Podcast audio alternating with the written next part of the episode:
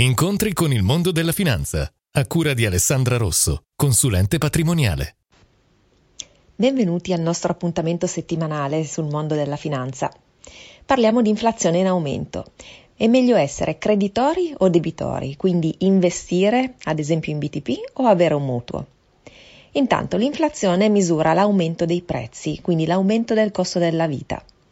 Quando aumenta l'inflazione si dice che l'economia si sta surriscaldando e cosa si fa per raffreddarla? La banca centrale aumenta i tassi. Chi ne beneficerà? Chi ha BTP con la cedola fissa o chi ha un mutuo a tasso fisso?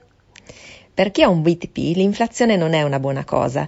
I prezzi aumentano dei beni, per cui avendo le cedole costanti, quindi gli interessi che vanno sul conto sono sempre gli stessi, con quelle cedole non si riuscirà più a comprare i beni che si compravano prima perché costano di più.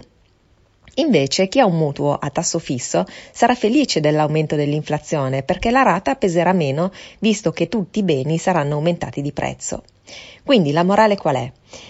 È sicuramente un bene avere debiti a tasso fisso, ma non è una cosa positiva quella di avere investimenti che danno una cedola fissa predeterminata. Ci sono sicuramente alternative.